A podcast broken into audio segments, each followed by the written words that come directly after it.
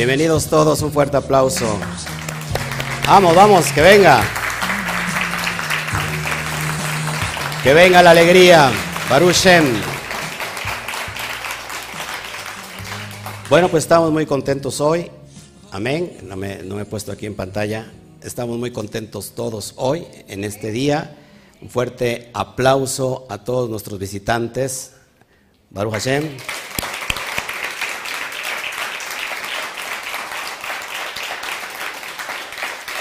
Estamos, estamos transmitiendo en vivo desde las dos plataformas más importantes, YouTube y Facebook. Estamos eh, eh, transmitiendo a todas las naciones, así que saludamos a todos los de a Cuba, a Puerto Rico, a todas las islas de por allá, República Dominicana, un fuerte aplauso.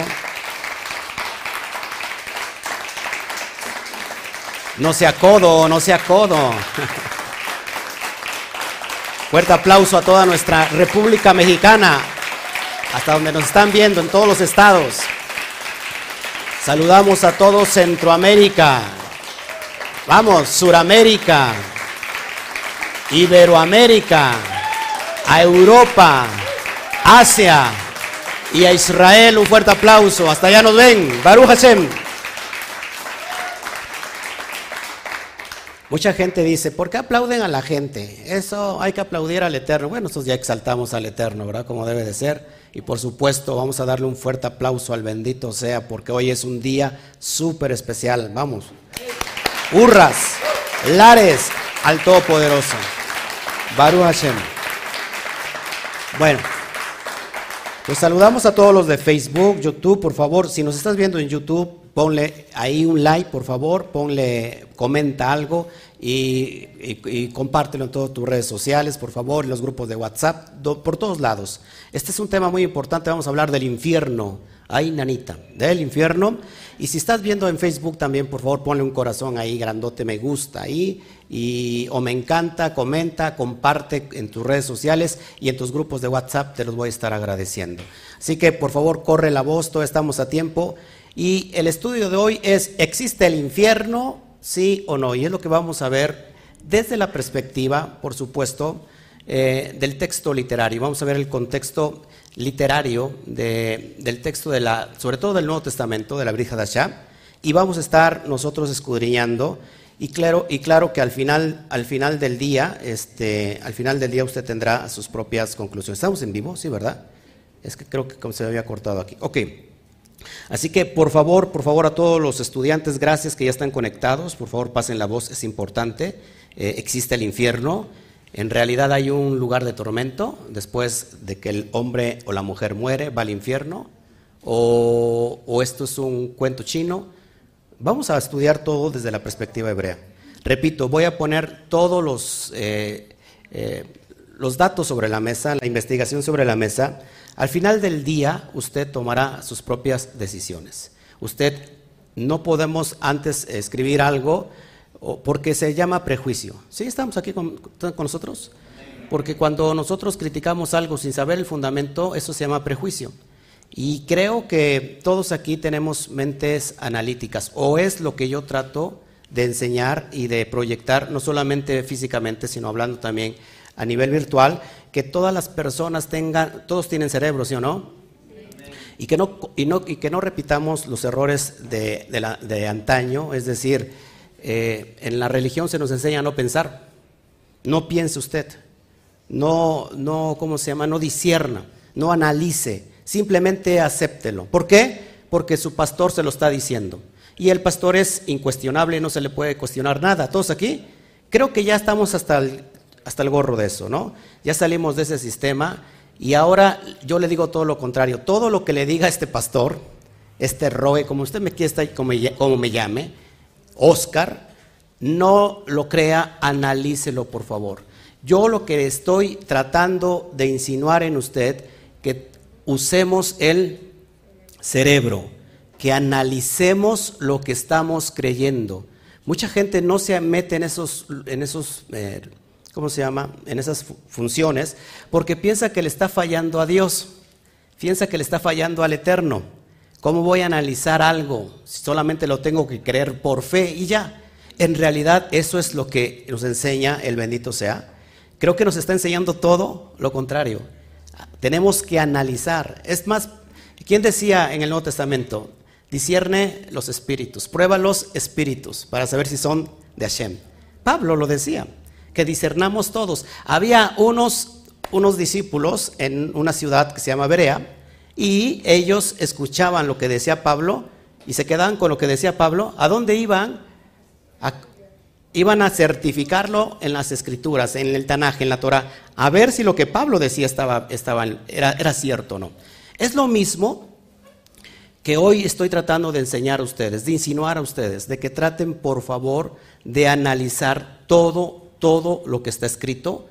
¿Qué es la crítica del texto? La crítica del texto no es criticar eh, de una manera prejuiciosa. Es decir, ah, yo critico porque está aquí mal escrito. No, no, no. La crítica es el análisis del texto. No solamente se aplica la crítica en el texto, eh, el texto literario no solamente tiene que ver con, con la Torah, con la Biblia, tiene que ver con cualquier escrito. Así que un crítico no es otra cosa que un analítico del texto. ¿Para qué es el, análisis? Para comprender el contexto del texto. ¿Todos aquí? Y si después eh, nosotros nos quedamos por algo, por lo que alguien más dijo, y, eso se fue repitiendo, y, y, después de eso, lo peor de todo esto, que se crea un dogma. que es un dogma? Una creencia. Una creencia que se establece como una fortaleza mental y es muy difícil derribar. Tanto que hoy eh, creo que algunos van a estar divididos hoy con este tema. Allá del otro lado de la pantalla habrá muchos que estarán divididos también, pero mm, vuelvo y repito, mi propósito es enseñarte a ser analítico.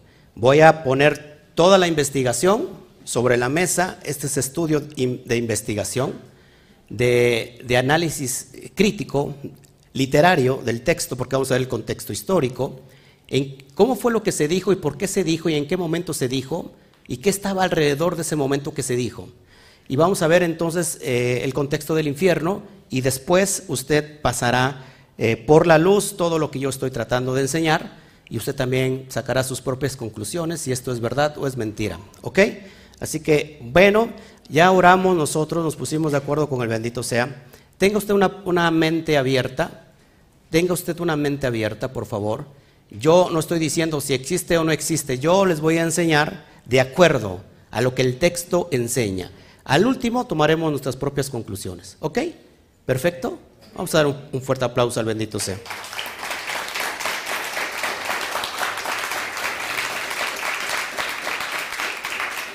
Bueno, pues saludamos a todos nuevamente, por favor compártanlo, compártanlo. Es necesario que lo compartamos. Creo que crecimos durante eh, largo tiempo de nuestra vida y bueno, yo tengo 25 años, no sé ustedes cuántos tengan, pero al menos estos 25 años me, yo crecí con esta idea. Y, creo que no solamente, no basta 25, 40, 50, 60 o 80 años los que ustedes tengan, sino creo que esto lleva 2000 años, al menos 20 siglos repitiéndose esto del infierno. Y mucha gente a lo mejor se le enseñó que si usted va al cielo o va al infierno. Y hay mucha gente que a lo mejor está eh, hoy creyendo porque le dijeron algún día que se iba a ir al infierno. Pero aquí es entender, eh, enseñarte que hay mucho más que eso, que un dogma, que, que una fe, que contrariamente fe se piensa que fe es aquello que tú crees. Y la verdad que fe va más, más allá de eso. Fe tiene que ver exclusivamente, y cuando digo exclusivamente es que es exclusivamente, creer es la, la palabra en hebreo emuná, y emuná tiene que ver con la fidelidad a lo que está escrito en la palabra, en la Torah. Eso es la fe. Que de ahí cada quien tenga su creencia, eso es otro rollo. Todo, todo mundo tiene su fe, su, creencia, ¿no? Y aquí cada quien tendrá sus puntos y eso es su, lo que él cree, lo que la persona piensa.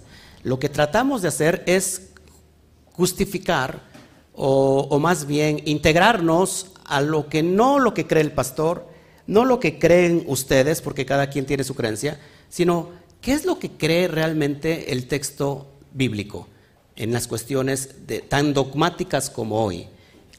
Hablar del infierno para muchos es, como que hablar de, de, algo que da miedo, ¿no? De algo que es muy feo. Vamos a estudiarlo entonces, por favor. Bueno, vamos al primer texto, que son muchos, hay al menos 11, 13 textos en la Brit Hadashah, Y vamos al primero, lo vamos a estudiar con lupa. ¿Ok? Acuérdense que el texto, el texto eh, del Nuevo Testamento de Abel Hadashah fue escrito en, ¿se acuerdan? ¿Eh? En griego. En griego, pero por supuesto detrás de ese griego hay una mentalidad hebrea. Porque encontramos muchos hebraísmos, ¿no? Por ejemplo, como la palabra, y Joseph conoció a Miriam después de que el niño fue destetado. Entonces la palabra conoció significa que antes no la conocía, o no la conocía personalmente o la conocía solamente por, por el Facebook y después, bueno, la presentaron y se conocieron. ¿Cuál es, ¿Cuál es este conocimiento? Bueno, el conocer tiene que ver con, con el término hebreo yadá, que tiene que ver con eh, relacionarse íntimamente. ¿sí? Eh, entonces, y, en, este, en este aspecto es conocer sexualmente, es decir, tener relación íntima. Amén. Bueno, entonces dice el, eh, Mateo 5:22. Pero yo os digo que cualquiera que se enoje contra su hermano será culpable de juicio. Y cualquiera que diga necio, fatuo en otra, en otra versión, a su hermano, será culpable ante el concilio. Y cualquiera que le diga fatuo quedará expuesto, por favor acompáñame a leer el texto, al infierno de fuego. ¿Cuántas veces escuchamos eso? bueno, ¿Qué está diciendo Yeshua en ese texto? Y para eso tenemos que ir al original, ¿recuerda? Y vamos a enseñar todo esto con, mucho amor, en realidad con mucho amor.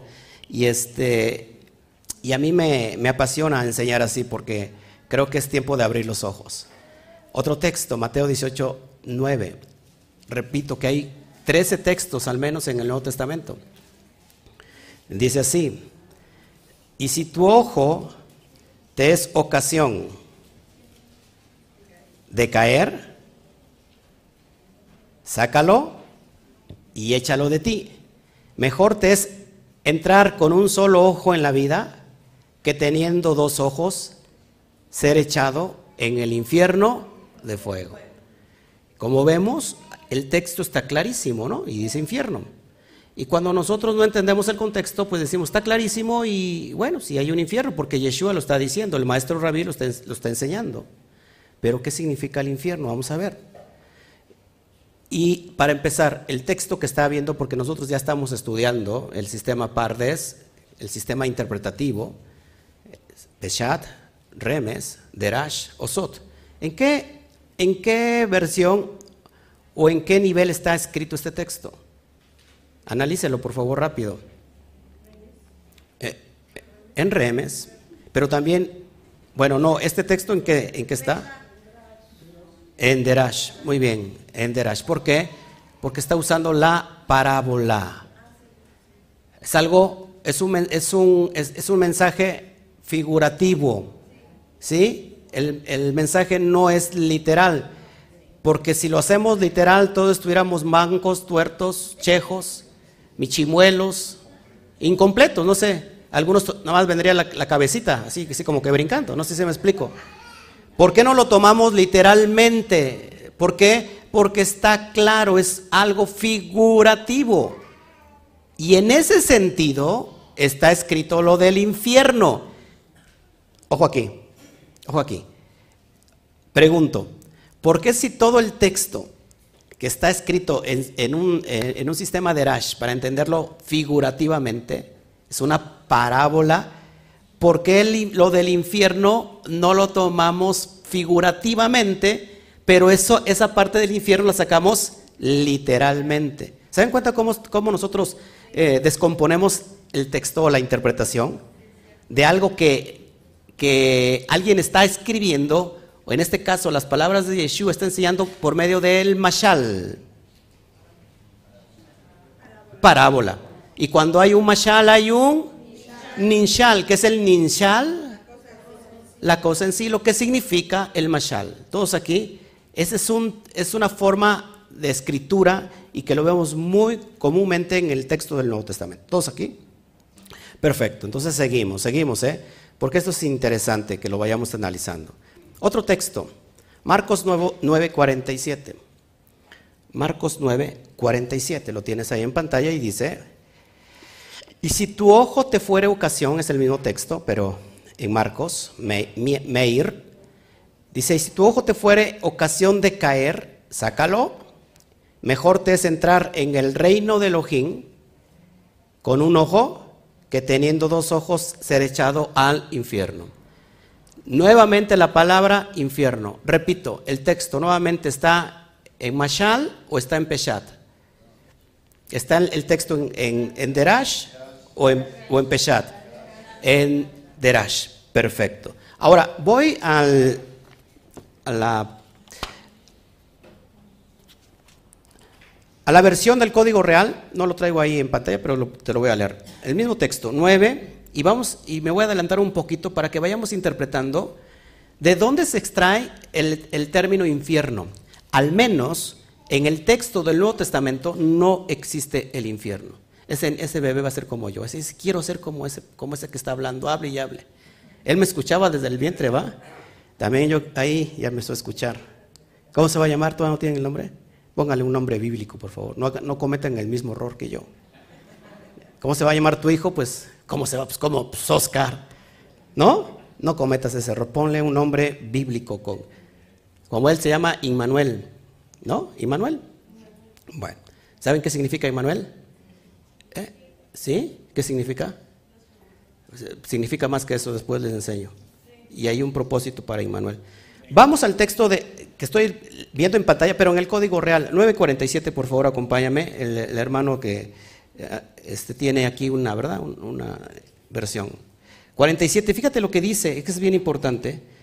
Y si tu ojo te es causa de tropiezo, sácalo, es mejor para ti entrar muerto en el Malhut, Letashem, que con los dos ojos ser echado al Geihinom o al Gehinom. ¿Se dan cuenta la palabra Gehinom? Y vamos a ver, me estoy adelantando, la verdad, la palabra infierno se traduce de un término, de un hebraísmo llamado Gehinom. Y vamos a entender qué es el Gehinom. ¿Ok? ¿Estás conmigo? Seguimos. Seguimos. Verso 48, ahí mismo. Donde el gusano de ellos no muere y el fuego nunca se apaga. Entonces el infierno es un lugar de tormento. ¿Qué, se, nos, se nos enseñó? ¿Tormento qué? Eterno. Ahí te vas a descomponer por toda una eternidad. Y dice que el gusano de ellos no muere. O sea, está cañón irse al infierno. Yo por eso estoy de este lado. Porque dice que este, van a estar comiendo día y noche. Eso es impresionante. El gusano no muere. Y ya, y ya nosotros empezamos a imaginar ese lugar de tormento, ¿no? Repito, nuevamente, el texto está en Derash, es decir, ¿es sentido figurado o es sentido literal? Claro, es figurado. Entonces, en ese sentido tenemos que entender el texto. Amén, amados. Bueno, seguimos, seguimos avanzando porque esto es impresionante. Bueno, ahí tienes la palabra en el griego la palabra es gená. Gená, como lo estás viendo en pantalla, ahorita va a aparecer. Gená. Por eso vemos en el texto, en el texto del, Código Real, como Gehinón. Gená. ¿Qué es la gená? Porque la palabra, para empezar, infierno, no está en el original griego. Y te voy a enseñar quién inventó el infierno. Esa es la palabra Gena, apúntalo. Es una palabra prestada del original hebreo. Es más, la palabra Gena no existe en el hebreo. Es una palabra prestada del original hebreo que en el original hebreo es Gai Ben Hinom, que ahorita lo vamos a estudiar. ¿Qué es eso? ¿Sí? ¿Qué es eso? Bueno, ahí tienes, ahí tienes el texto. Gená. Entonces diría, y si tu ojo te fuere ocasión de caer, saca lo mejor te centrar en el reino de Dios con un ojo, que teniendo dos ojos y ser echado al Gená, o al Gehinom, o al Gai Ben Y ya cuando leemos así, pues ya no sabemos qué es, qué es Gená. Si no sabemos qué es Gená, mucho menos sabemos qué es Gai Ben ¿No? te quedas así. Así que basado en eso, amados hermanos, estamos viendo que los que escucharon a Yeshua sabían que era el Gai Ben ¿Ok? Vamos a enseñarte otro texto. Entonces la palabra infierno aparece 13 veces en el texto del Nuevo Testamento. ¿Por qué aparece tantas veces? ¿Por qué aparece tantas veces? A ver, lo estoy poniendo a pensar, ¿por qué aparece tantas veces? En realidad no aparece tantas veces. Lo que pasa es que son cuatro libros que repiten la misma historia. ¿Estás conmigo? Así que si quitamos y tomamos solamente un libro, porque Marcos es el, se dice que es el, el libro principal, y de ahí, por ejemplo, Mateo y Lucas es una copia directa, una copia directa de Marcos. Lo único que tiene Mateo y Lucas es que se les añadieron otras cosas, pero es una copia directa de Marcos. Dicen que el, libro original es el de Marcos. Y bueno, tenemos Juan desde la otra perspectiva. Así que en todos los cuatro evangelios y en el Nuevo Testamento aparece el infierno 13 veces. Muy importante que vayamos apuntando esto. La palabra infierno es una mala traducción de la palabra griega gena Gena. Y ahí lo tienes en el griego para que vayas entendiendo. Y si quieres puedes checar tú en la Biblia contextual, te metes a la internet y pones ahí Biblia contextual y te va a aparecer eh, en el Nuevo Testamento el texto original griego. Es muy fácil, solamente le pucheas ahí y te da la palabra como lo que quiere decir. Y en, el, en el Tanaj o en el Antiguo Testamento te parece en hebreo. es importante que vayas entendiendo esto. Bueno, ¿qué es la Gená? Ya sabemos que entonces la palabra infierno en el original ni siquiera aparece, no tiene ni siquiera tendencia. ¿sí? Es más, no valora, no está, no está teniendo eh, tendencia en, la, en la, ¿cómo se llama? En los, en los valores bíblicos, ¿no? Entonces vamos a entender esto. ¿Qué es Gená?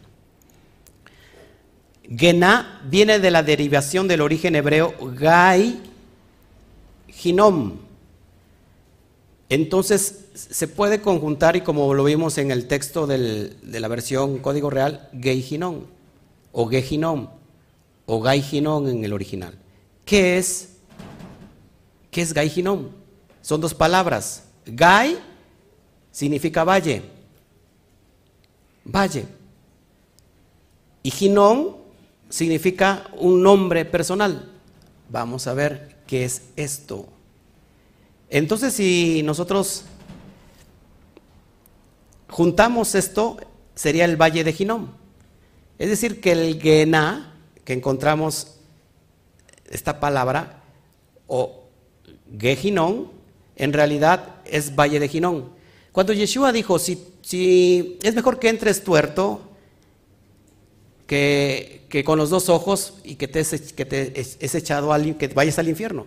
Entonces la palabra sería que, vayas al Valle de Ginón. Ya cambió completamente. ¿Qué es Valle de Ginón? Para que vayamos entendiendo y usted se va a sorprender. Por eso le digo que hoy simplemente estoy siendo muy responsable. ¿Usted le, le gustaría ser responsable en el estudio o no? ¿Usted quiere estar escuchando simplemente lo que le repitieron por mucho tiempo? ¿Usted le, gusta que yo sea responsable y que yo mismo me mida que en realidad lo que yo esté enseñando sea verdad o simplemente repito como el oro. Porque a lo mejor un maestro lo dijo y yo tengo que repetirlo. O, seamos, o, quieren que seamos realmente responsables. Creo que al menos yo soy responsable de mi vida espiritual y soy, soy responsable de muchos de los que me siguen porque es lo que estoy enseñando. Por eso usted mismo tiene que tomar su propia responsabilidad de saber qué es lo que está escuchando. Porque su, es su vida espiritual. ¿Sí? ¿Estamos entendiendo? Puede ser que yo sea carismático, casi casi argentino. Saludos a todos los argentinos. Pero no por eso significa que usted se va a beber todo lo que yo le estoy enseñando. ¿No? ¿Qué tal si puedo estar equivocado? Por eso yo expongo de una manera responsable y, y, científicamente hablando, si quieres, pues en la investigación de lo que significa todo esto. Seguimos.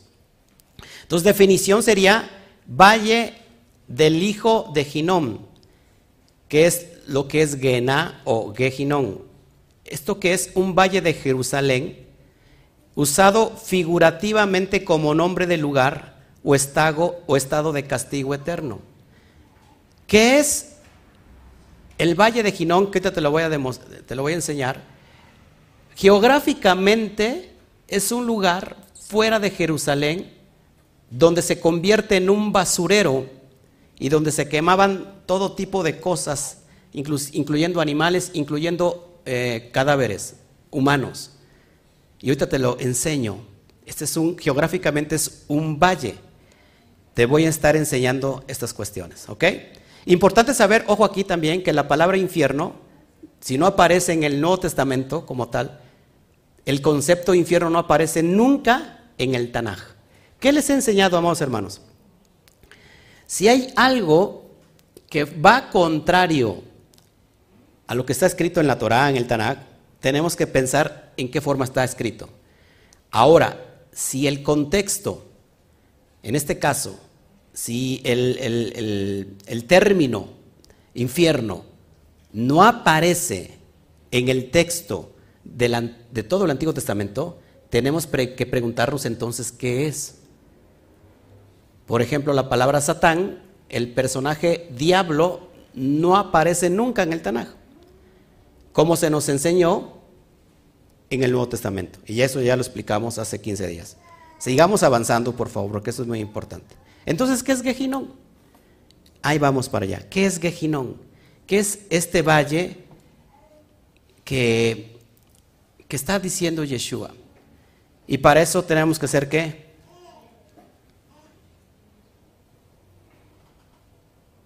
Bíblicos. Tenemos que ir a escudriñar la Torah. Vamos a Segunda de Reyes, capítulo 23, versículo 10. Me voy con mucha calma porque tengo mucha pasión de enseñar. Segundo de Reyes 23, 10. Ahí va a aparecer en pantalla. ¿Dónde aparece el Valle de Ginón? El Valle de Ginón geográficamente existe y está escrito en la historia y quedó escrito en el texto, en los anales de todo lo que es el Tanaj.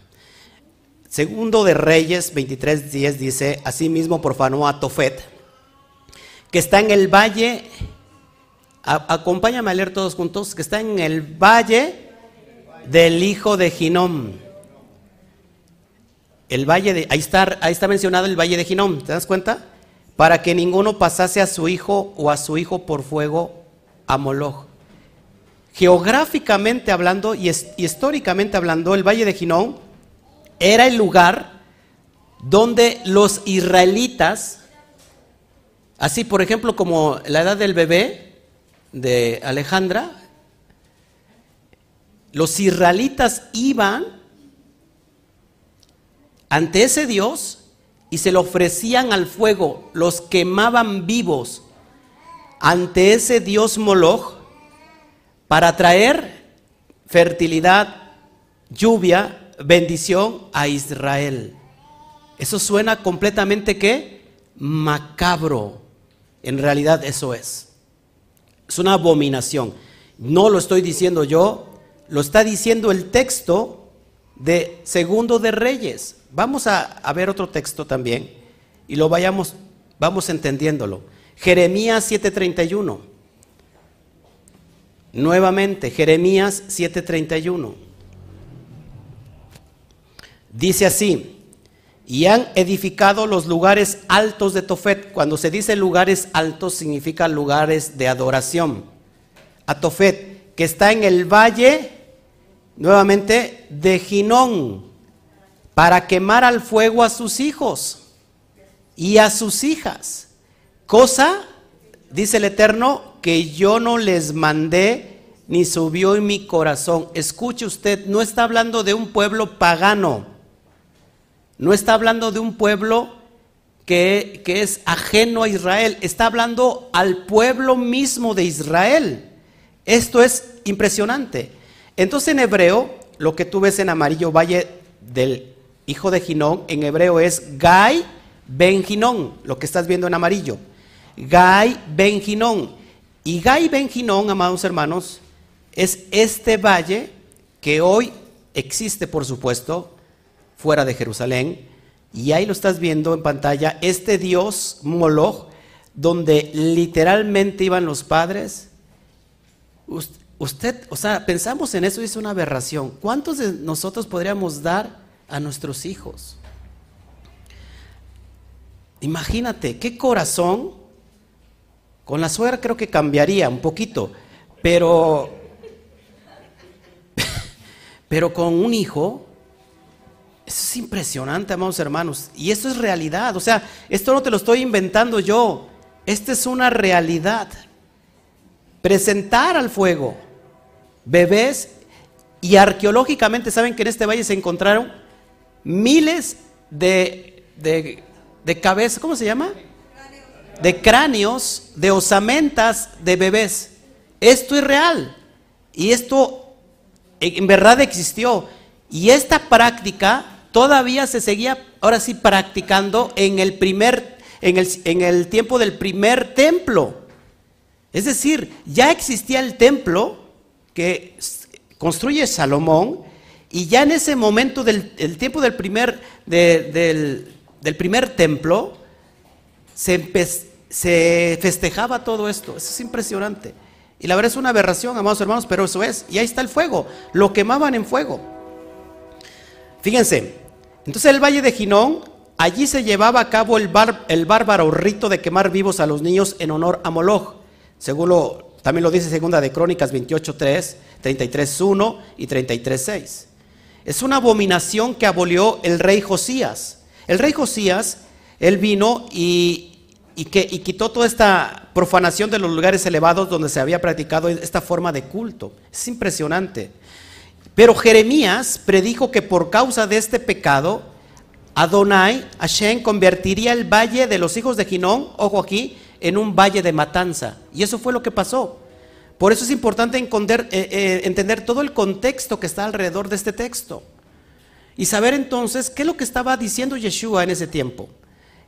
¿Por qué el Valle de Ginón? ¿Qué tiene que ver el Valle de Ginón? Pues te lo estoy demostrando, amados hermanos, lo que es. Fíjense, es el lugar donde los cadáveres de los israelitas arderían hasta que no hubiera lugar para uno solo más. Y el resto serviría de alimento para las aves de los cielos, según Jeremías 7, 32 al 33. Después de este texto dice esta profecía. Y prácticamente esto fue lo que estaba sucediendo en el primer siglo. En el tiempo de Yeshua había personas que morían y que eran malvados y eran arrojados en ese lugar. Ahí eran consumidos por el fuego. Ese lugar en el tiempo de Yeshua era un basurero que ardía constantemente, que no paraba de arder. ¿Por qué? Porque era un basurero que se quemaba todo lo que es basura. Acuérdate que todo eh, Israel, para que me puedas entender el contexto, el pueblo judío no podía enterrar sus muertos dentro de Jerusalén. ¿Por qué? Porque tenían, eh, por la misma de no contaminarse, ¿dónde se enterraban? En las cuevas, fuera, fuera de Jerusalén. Pero los que no tenían parte ni suerte, es decir, que no estaban ligados a la Torah y que eran para ellos malvados o reshaim, ¿dónde eran enviados? Literalmente a ese basurero, que estaba ardiendo constantemente. Y lo que no se quemaba, ¿qué creen? ¿Por, por qué? ¿Dónde creen que se descomponía? Por medio de los gusanos. Los gusanos acababan de destruir los tejidos, los huesos que no podían destruirse, todo se lo acababan los gusanos. Entonces es lo que está refiriendo el texto. Por eso tenemos que ser muy, muy, muy eh, responsables de enseñar lo que está enseñando. Bueno, ahí lo tienes en la antigüedad, eh, está en pantalla.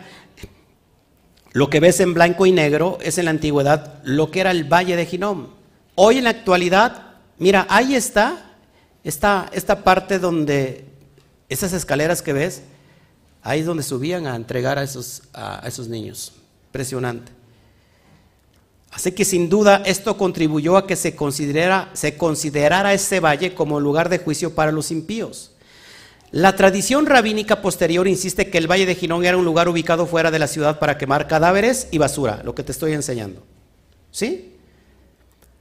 Con la excepción de Santiago, ¿quién era Santiago en el, en el primer siglo? Hermano de Yeshua. Con la excepción de Santiago, o sea, con la excepción de la mención de Santiago, en el Nuevo Testamento se habla del Gena o del Valle de Ginón solo a los judíos. Los demás apóstoles como Pedro, como Juan y como Pablo jamás mencionaron el Gená en sus escritos. Jamás mencionaron al infierno en sus escritos. Por eso tenemos que entender qué es el valle de Ginón. Vamos, ¿Va usted entendiendo geográficamente lo que significa? ¿Sí, amados hermanos? ¿Sí? Ese es el infierno. ¿Eh? Es un basurero.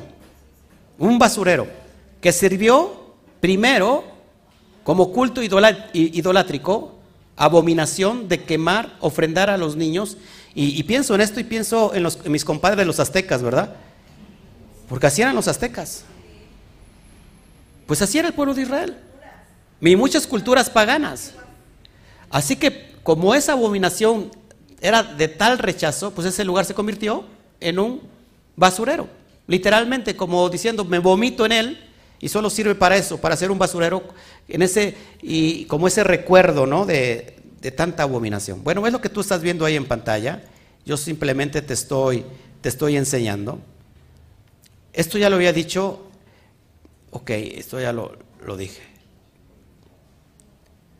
Entonces, fíjense, el valle, eh, lo que es el, el Gai Benjinón, a fin de consumir todos los desechos y evitar el hedor, el fuego era mantenido constantemente, incluso con azufre. Nada escapaba a la destrucción del Gená o del Gejinón. Ahí todo se consumía. Así que presta atención, cuando Yeshua entonces hablaba del Gená, ¿A quién les hablaba? Al pueblo judío, al pueblo israelita. El pueblo sabía a qué se refería cuando Yeshua les decía Gejinón. Entonces cuando lo escucharon sabían muy bien a qué se refería y estaban familiarizados con ese lugar, de modo que cuando escuchaban a Yeshua nombrar Gená, en sus mentes reproducían la imagen de ese verdadero gigante donde todo terminaba destruido por la acción del fuego y los gusanos. Pero claro que esto lo sacas de contexto y te cambian todo el, contexto y, los, y lo latinizamos y nos quedamos con la creencia de un infierno. Cuando esto realmente es un basurero. Al último contesto todas las preguntas, ¿eh? Nos vamos a ir despacio, ¿ok? Entonces, aquel lugar denominado Gená, que estuvo en activo, estuvo activo en tiempos de Yeshua. Cuando Yeshua predicaba, daba el mensaje, ¿te acuerdas del mensaje del monte de los, eh, el mensaje de, de las bienaventuranzas? En ese momento estaba activo ese basurero. ¿Todos aquí?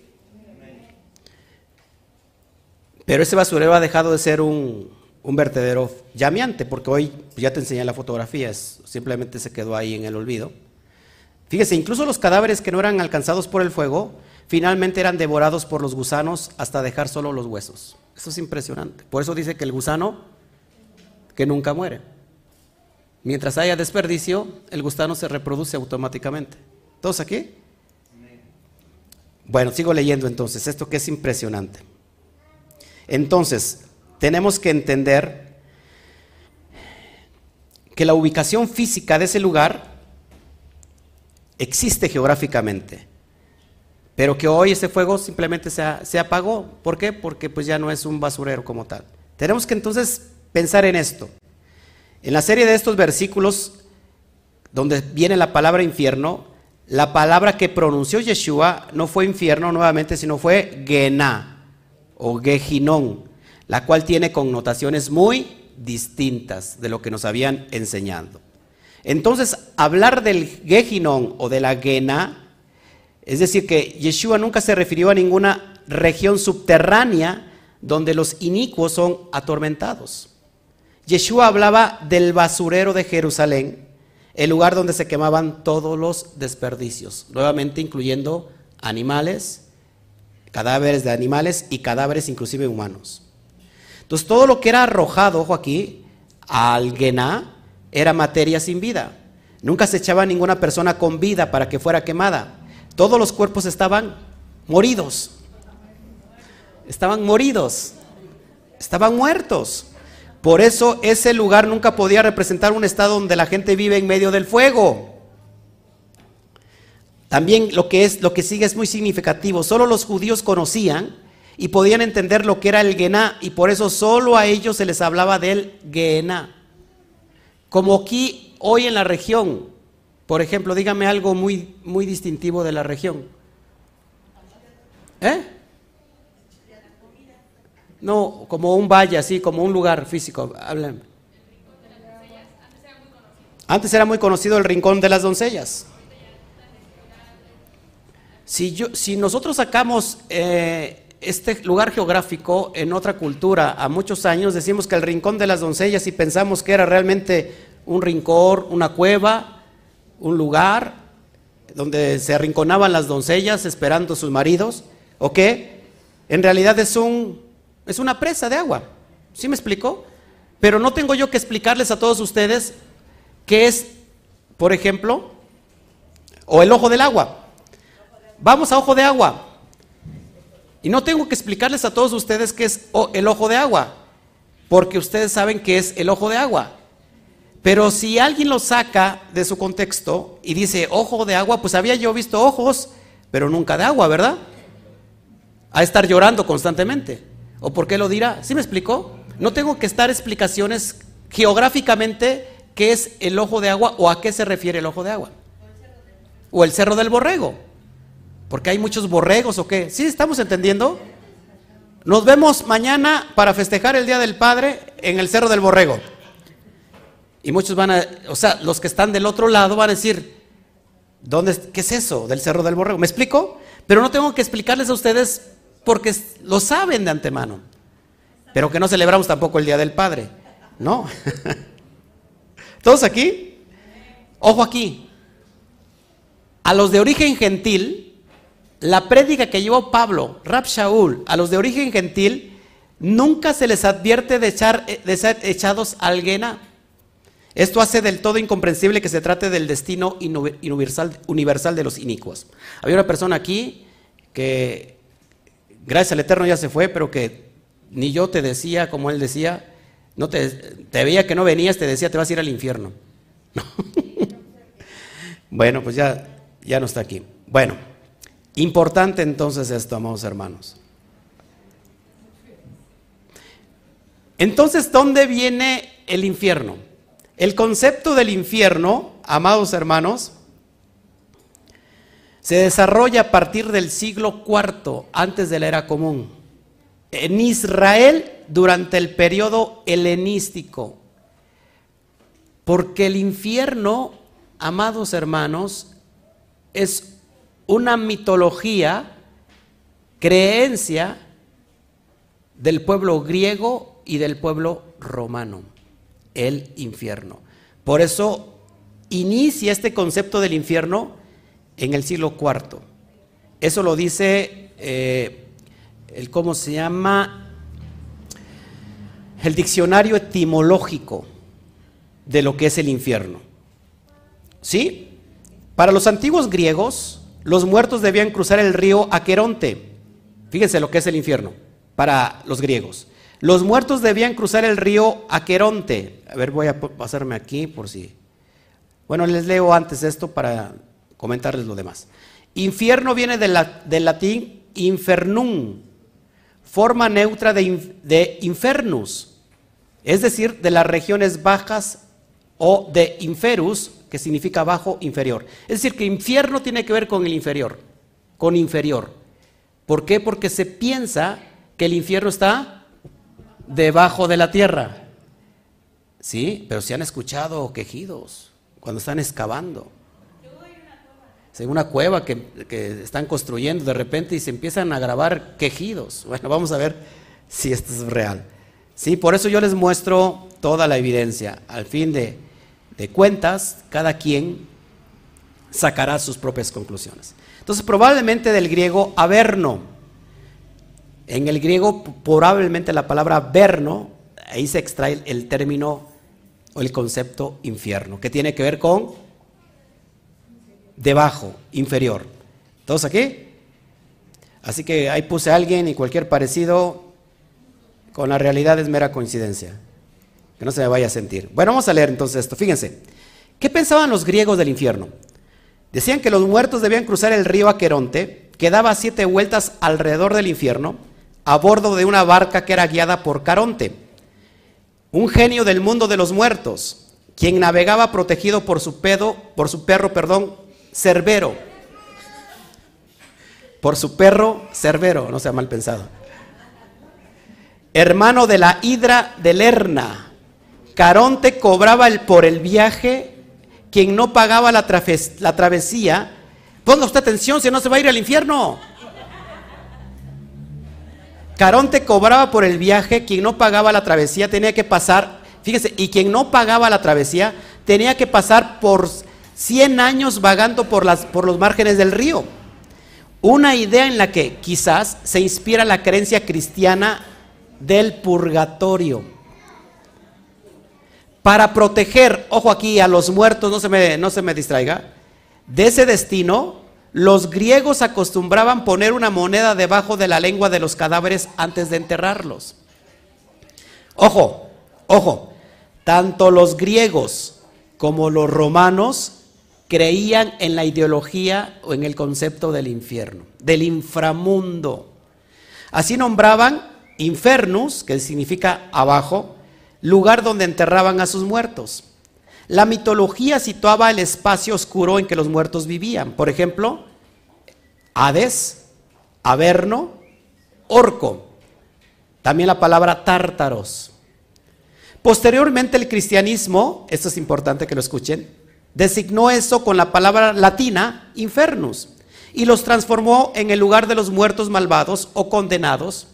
Entre los griegos y los romanos era en general el mundo de los muertos mientras que para ellos los muertos buenos iban al cielo y los, y los muertos malos iban al infierno. En cuanto al concepto cristiano del infierno, está basado completamente en las concepciones greco-romanas clásicas, poéticas del Hades. Amados hermanos, una mitología. No existe en la concepción judaica o bíblica este concepto. Lo que sí se habla en la la, del concepto del Seol, del Seol. ¿Y qué es el Seol? Lugar donde van los muertos. Pero, ojo aquí, tengo que poner énfasis que en ningún momento se habla de que es un lugar de tormento eterno, el Seol. Dice la Torah que los muertos van al lugar del Seol y que los muertos podrán alabar a Shem. Pues no, porque están muertos, ellos están durmiendo. Ese es el concepto, pero jamás Seol se ha interpretado como un lugar de tormento y mucho menos eterno. En el judaísmo se le conoce como el Olán Abba, el tiempo venidero, el tiempo donde van los muertos. Ese es el concepto. Ahora, les hago la pregunta para terminar el estudio. ¿Existe el infierno? Usted tomará sus propias conclusiones. Muchas gracias. Den un fuerte aplauso al Eterno.